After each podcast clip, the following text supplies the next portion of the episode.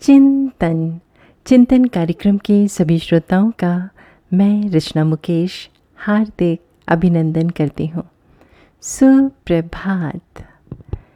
एक बार एक चिड़िया बारिश के मौसम में अपने अंडे देने के लिए आश्रय की तलाश कर रही थी। उसने दो पेड़ देखे और वो उन दोनों के पास आश्रय मांगने के लिए गई। जब उसने पहले पेड़ से पूछा तो उसने मना कर दिया। निराश होकर वो दूसरे पेड़ के पास गई।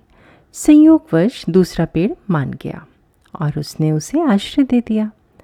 चिड़िया ने वहाँ अपना घोंसला बनाया और समय आने पर अंडे दिए। फिर कुछ दिनों बाद बारिश का मौसम आ गया। बारिश इतनी तेज़ थी कि पहले वाला पेड़ धराशायी हो गया और बाढ़ में बहने लगा। चिड़िया ने जब उस पेड़ को पानी में बहते हुए देखा तो उस पेड़ को अभिमान से कहा, देखो, ये तुम्हारा कर्म है। तुमने मुझे आश्रय नहीं दिया और अब इस सृष्टि के स्वामी ने तुम्हें उसका दंड दिया है। पेड़ मुस्कुराया और बोला, मेरी प्यारी दोस्त, मुझे पता था कि मेरी जड़ें अब कमज़ोर हो गई हैं और मैं इस बार की बारिश को नहीं झेल पाऊँगा। इसीलिए मैंने तुम्हें आश्रय देने से मना कर दिया। मैं तुम्हारी और तुम्हारे बच्चों की जान जोखिम में नहीं डालना चाहता था।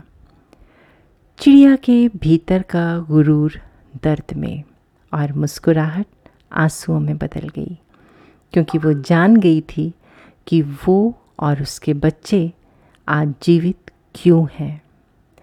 दोस्तों, हम हमेशा पूरी परिस्थिति को समझे बिना किसी की ना को उसका अहंकार समझ लेते हैं। वास्तव में हम अपनी समस्याओं में इस कदर उलझे रहते हैं कि दूसरे का पक्ष देखना ही भूल जाते हैं और बिना उनकी मंशा को समझे हम अपनी धारणा बना लेते हैं। कभी भी दूसरों को उनकी ना से नहीं आंक सकते। क्योंकि हम उनका पक्ष नहीं जानते। हम नहीं जानते कि उसके पीछे हमारे लिए क्या अच्छा छिपा है। तो दोस्तों, ना का भी सम्मान करें, रुकें और अपने दिमाग में इसके बारे में कोई भी निर्णय लेने से पहले गहराई से सोचें। चिंतन ज़रूर करिएगा। आप सबका दिन शुभ व मंगलमय हो।